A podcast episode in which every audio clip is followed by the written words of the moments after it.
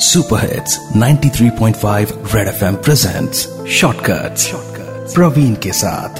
ये है बड़े वाले छोटे किस्से। छोटे किस्से। मंजू सिर्फ़ एक नाम नहीं था बट मेकअप इंडस्ट्री में एक बहुत पहुँचा हुआ ब्रांड था। लोग कहते थे कि उसके हाथों में जादू है। शी इज़ रियली गुड काम के सिलसिले में उसका अक्सर विदेश आना जाना लगा रहता था।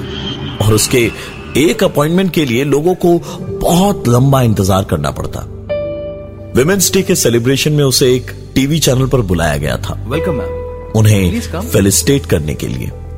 मंजू के चेहरे पर मुस्कान साफ़ छलक रही थी। उसे उसकी उपलब्धियों पर गर्व था और होना भी चाहिए।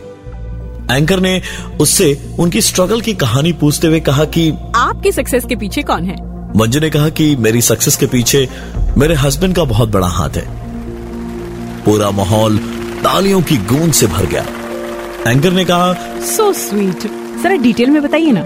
मंजू ने बोलना शुरू किया कि उसके हस्बैंड को शराब पीने की गंदी आदत थी और वो हर रोज शराब के नशे में मंजू को मारते थे। मार से हुए चेहरे पर दागों को छिपाने के लिए मंजू ने मेकअप करना शुरू किया।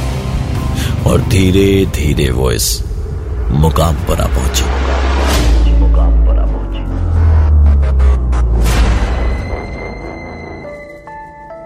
Super hits 93.5 Red FM presents shortcuts Praveen के साथ ये है बड़े वाले छोटे किस्से। छोटे किस्से।